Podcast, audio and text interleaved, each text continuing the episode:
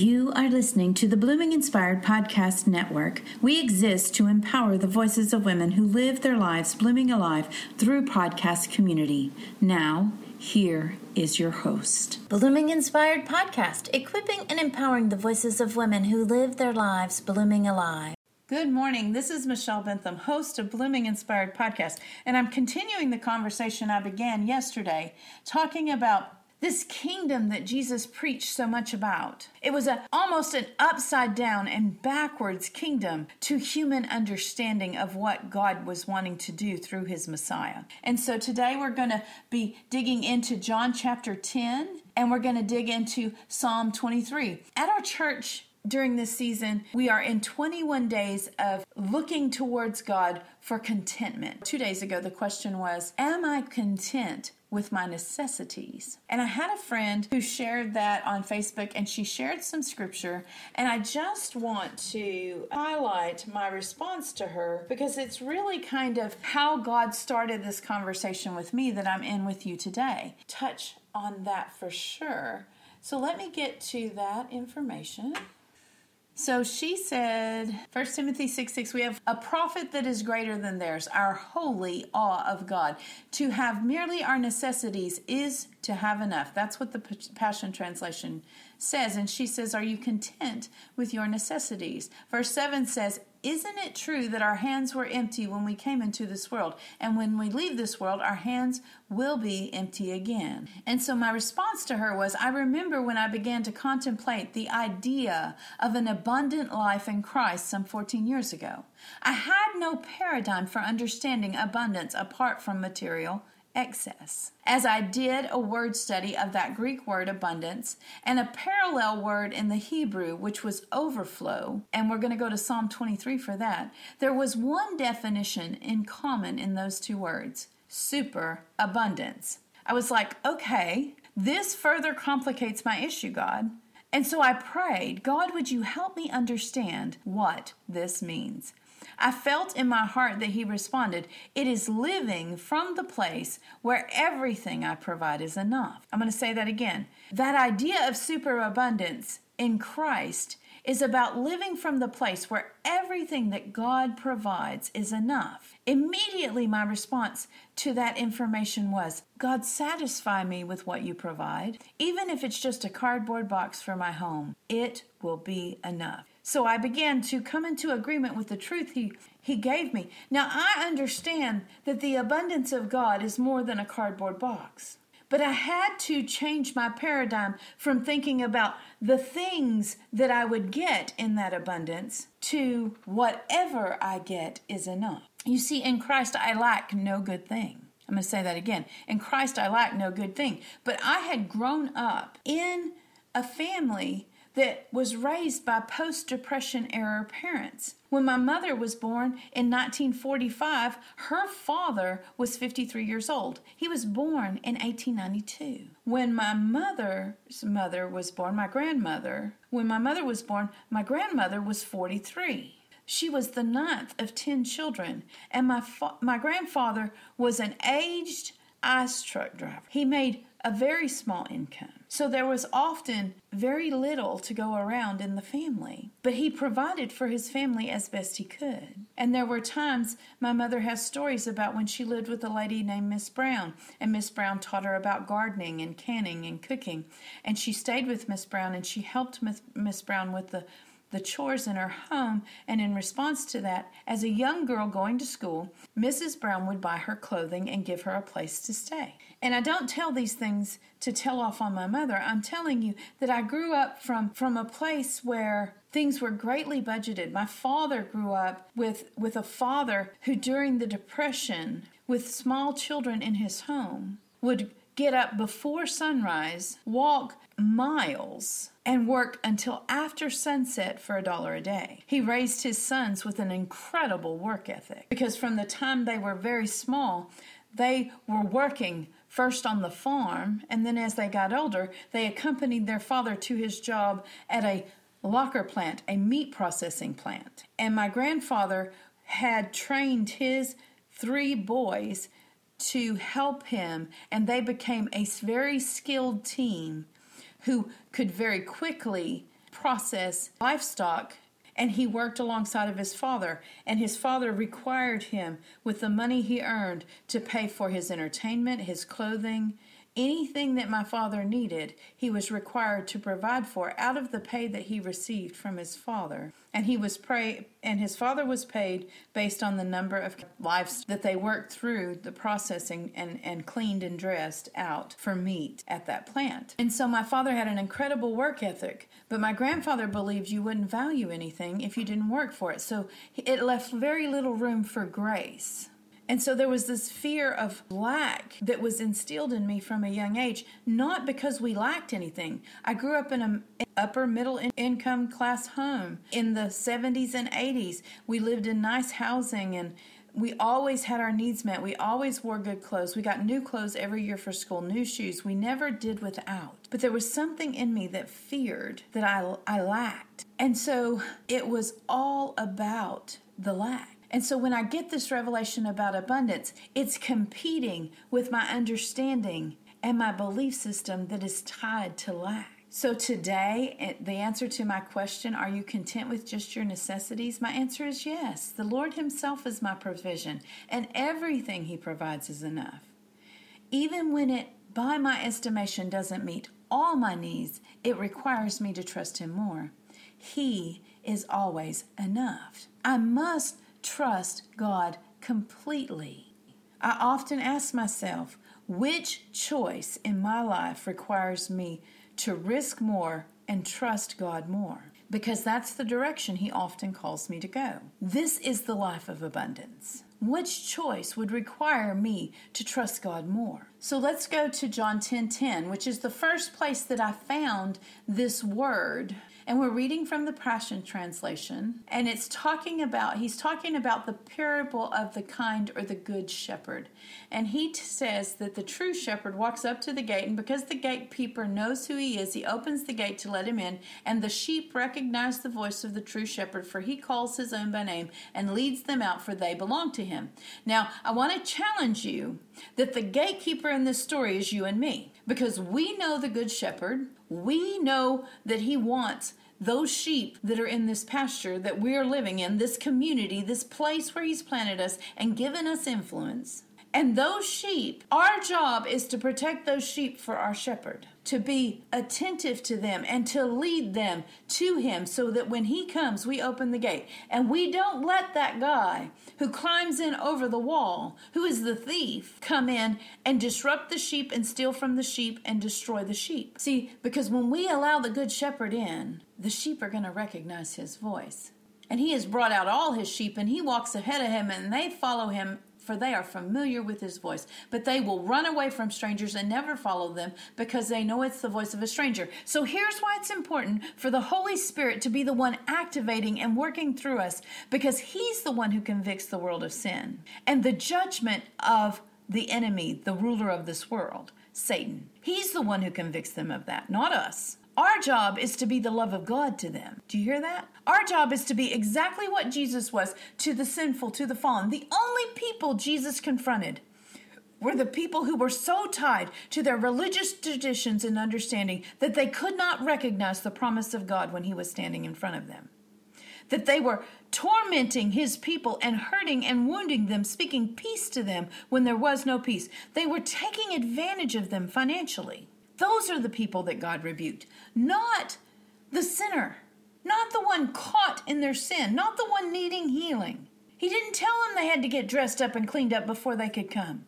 No, he delivered them and then he sent them out and he told and, and he required most of them to tell their story to those religious people who had rejected him. A testimony. So Jesus went over it again. I speak to you eternal truth. I am the gate for the flock. So Jesus is the gate. All those who broke in before me are thieves who came to steal, but the sheep have never listened to them. I am the gateway. To enter through me is to experience life, freedom, and satisfaction. So, see, we stand at the gate. Jesus is the gate. He's the good shepherd, and He's the gate. And we stand at the gate and we tend the presence of God, and we administer the presence of God by the power of the Holy Spirit. That's why it was so powerful in Acts chapter 2 and 4 when Peter preached the gospel and the signs and wonders came And everybody there was saved. Everyone was saved. To enter through me is to experience life, freedom, and satisfaction. A thief has only one thing in mind he wants to steal, to slaughter or kill, and to destroy. But I have come to give you everything in abundance, more than you expect, life in its fullness until you overflow. Satisfied. I have come to give you everything in abundance, more than you expect. That is life, freedom, and satisfaction. Life in its fullness until you overflow. For I am the good shepherd who lays down my life as a sacrifice for sheep. But the worker who serves only for wages is not a real shepherd. If I'm only serving God because of what I feel like I can get from Him, I'm not really one of these gatekeepers, one of these under shepherds to Christ, who is called to go out and call his sheep to him because he has no heart for the sheep. He will run away and abandon them when he sees the wolf coming. And when the wolf mauls the sheep, drags them off, and scatters them. He says, I alone am the good shepherd, and I know those whose hearts are mine, for they recognize me, and they know me, just as the Father knows my heart, and I know my Father's heart. I am ready to give my life for the sheep. See, we are supposed to give our life for God's sheep. And I think we miss this very, very often. We are about what God is doing for our life and doing for us. What are we getting out of the bargain? I just need one more prophetic word. I just need, I just need, I just need. But the truth is, He has already provided all I need. Christ in me is the hope of glory.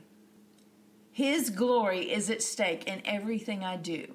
And if I'm not pointing people to His glory and not revealing Him to people through the power of the Holy Spirit, then I'm missing the call of God on my life. You know, I say that blooming where you're planted is the first step to living your wildest dreams, and I believe that's true. But if your wildest dream is not anchored in who Christ is, if it's about the bigger house, the bigger boat, the better job, the more opportunity, if it's not about advancing the kingdom of God upon the earth, if it's not about bringing the kingdom of heaven to the earth, if it's not about making Jesus known to the world, then you've missed it. Because this abundance Jesus talks about is the place where God has already provided everything that you need. You lack nothing, and you're supposed to be giving that away. That may be finances and resources. That may be understanding and knowledge. That may be your testimony. That may be a heart to see the people of the world saved. That may be works of healing, signs and wonders. It may be laying hands on the sick and seeing them recover, delivering people of demons and ministering freedom. But you're supposed to do it for the glory of God, not to make yourself known, not to get yourself money. Yes, we need to work. Paul was a tent maker. Most of the apostles were fishermen. Levi was a tax collector, and he gave that up so he could follow Christ. We have to make choices. We have to sacrifice ourselves on behalf of others in the name of Christ. And we can't let people think it's about us. Blooming Inspired Network is not about me.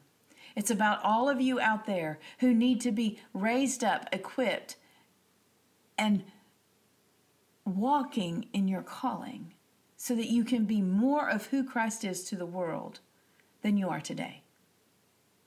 We are the leaders, ladies. Alongside men, alongside our children who are saved, we are the leaders in the body of Christ. We should be leading people to Jesus in everything we do. So let's go to Psalm 23, and this is where I'm going to wrap it up. Listen to what he says here. This is why how he equips us. This is how he empowers us. Listen. The Lord is my best friend and my shepherd. I have a relationship with him. He's not just my caretaker, he's my friend, he's my confidant, he's the lover of my soul. I always have more than enough. This is abundance.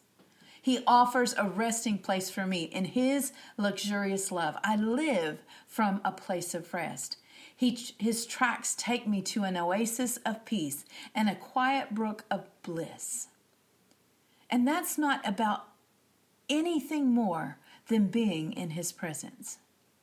That's where he restores and revives my life. He opens before me pathways to God's pleasure, to do what pleases God, and leads me along in his footsteps of his righteousness so that I can bring honor to his name. It's all about him. Lord, even when your path takes me through the valley of deepest darkness, fear will never conquer me, for you already have. Jesus has conquered all my fears, so I have nothing to fear when He leads me, no matter where He leads me. The comfort of your love takes away my fear. I'll never be lonely, for you are near.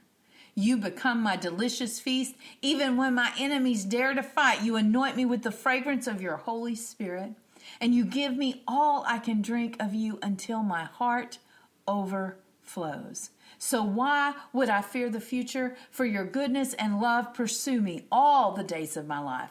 Then afterward, when my life is through, I will return to your glorious presence to be forever with you. This is what we live for, my friends.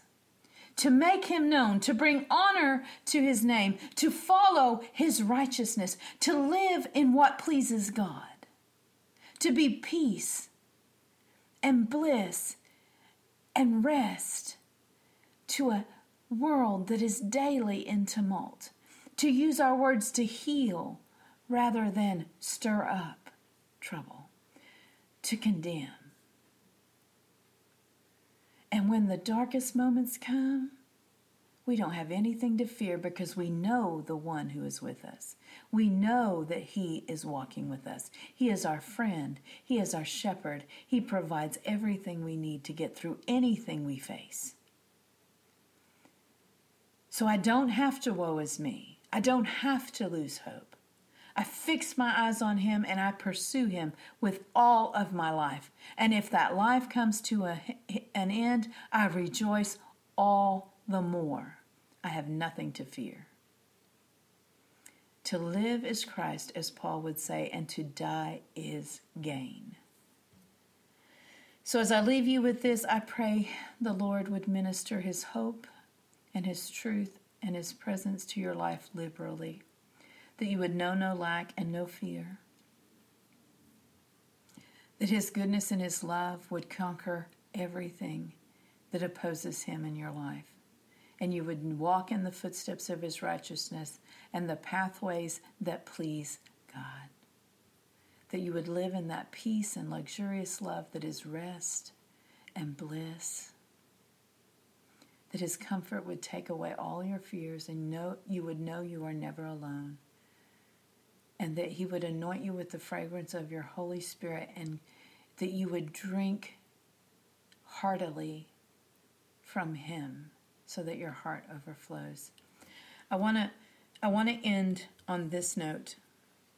Some time ago, someone gave me a teacup with a saucer, and they told me, never minister out of your cup. Le- allow your cup to always be full and only minister out of the grace that comes in the overflow. In other words, sip from your saucer because your cup has overflowed.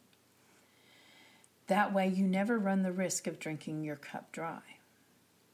So, as the years have come and I've realized this higher call and ministry in my life, I've got three cups that have been given to me as gifts.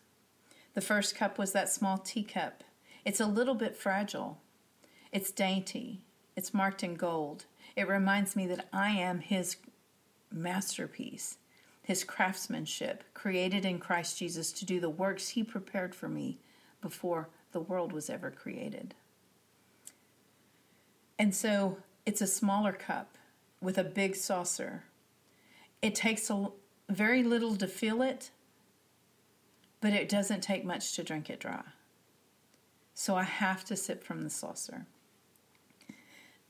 Next, I was given a more sturdy cup, a stoneware cup, beautiful. It's very ornately dressed. It's got a very, very, very tiny saucer underneath it. It's a very tall cup. It can hold a lot. It's got a spoon that goes with it, and it's monogrammed with my initial. This I call my Jesus cup.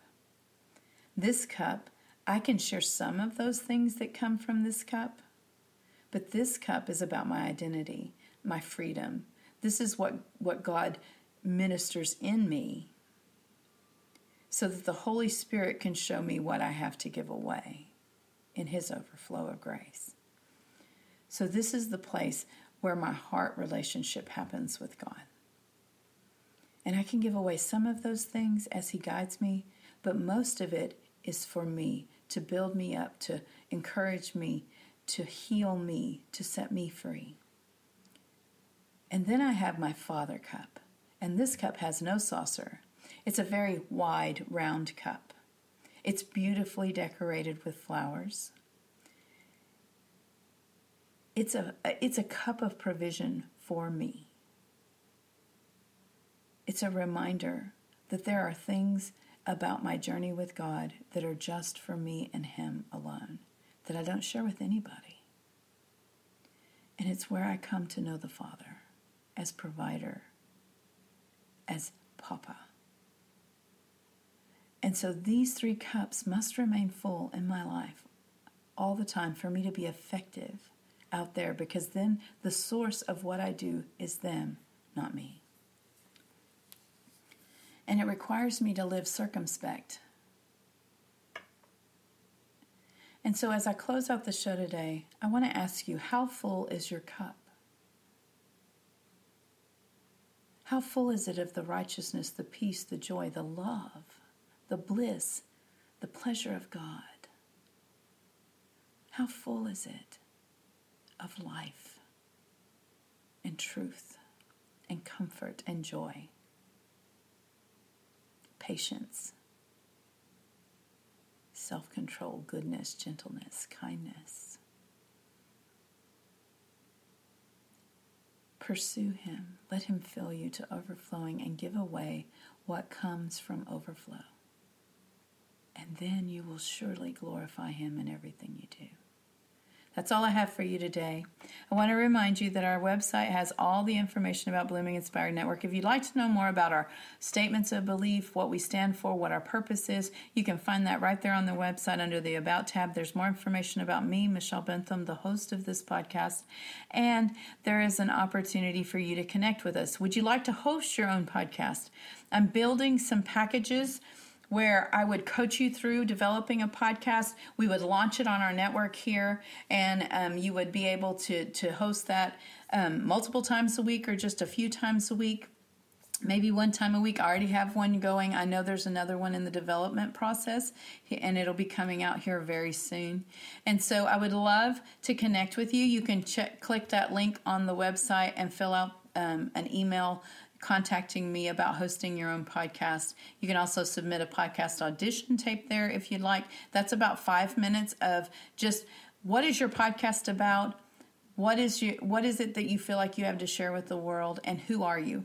And I would love to um, just connect with you about that. So, with that said, I want to go ahead and close out the show as I always do, reminding you that blooming, letting your roots go deep where you are and being faithful in those small things is the first step to living your wildest dreams, those dreams that God planted in your life, in your heart, from a very early time, so that you could affect and influence the world around you and live your life blooming alive.